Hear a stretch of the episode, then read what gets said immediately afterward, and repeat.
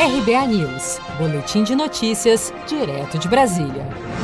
Durante a cerimônia de formatura de novos diplomatas do Instituto Rio Branco nesta quinta-feira no Palácio do Itamaraty, em Brasília, o presidente Bolsonaro pediu aos novos representantes do país que levem a verdade sobre o Brasil ao mundo. Vamos ouvir. O que mais nós precisamos é da verdade.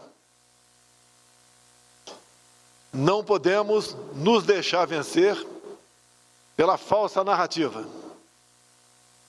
O mundo sempre esteve em guerra, nem que seja apenas nas comunicações.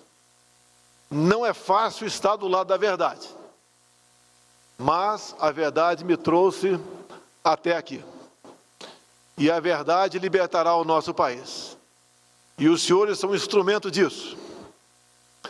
Precisamos de cada vez mais que os senhores mostrem ao mundo que o Brasil está fazendo o que é certo. Bolsonaro destacou ainda que seu governo preservou a liberdade de imprensa e respeita o trabalho dos jornalistas. Nós preservamos a liberdade de imprensa.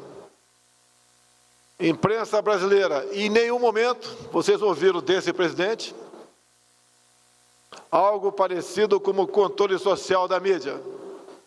Apesar de tudo, nós suportamos o que vocês escrevem, mostram e divulgam, sem qualquer retaliação da nossa parte. O presidente também afirmou que seu governo vai levar diplomatas de outros países à região da floresta amazônica para que vejam que não há qualquer indício de queimada. Jovens formandos, precisamos de vocês que levem a verdade lá para fora. Quando se fala nossa Amazônia, estamos ultimando uma viagem Manaus, Boa Vista, onde convidaremos diplomatas de outros países para mostrar naquela curta viagem de uma hora e meia que não verão em nossa floresta amazônica nada queimando ou sequer um hectare de selva devastado.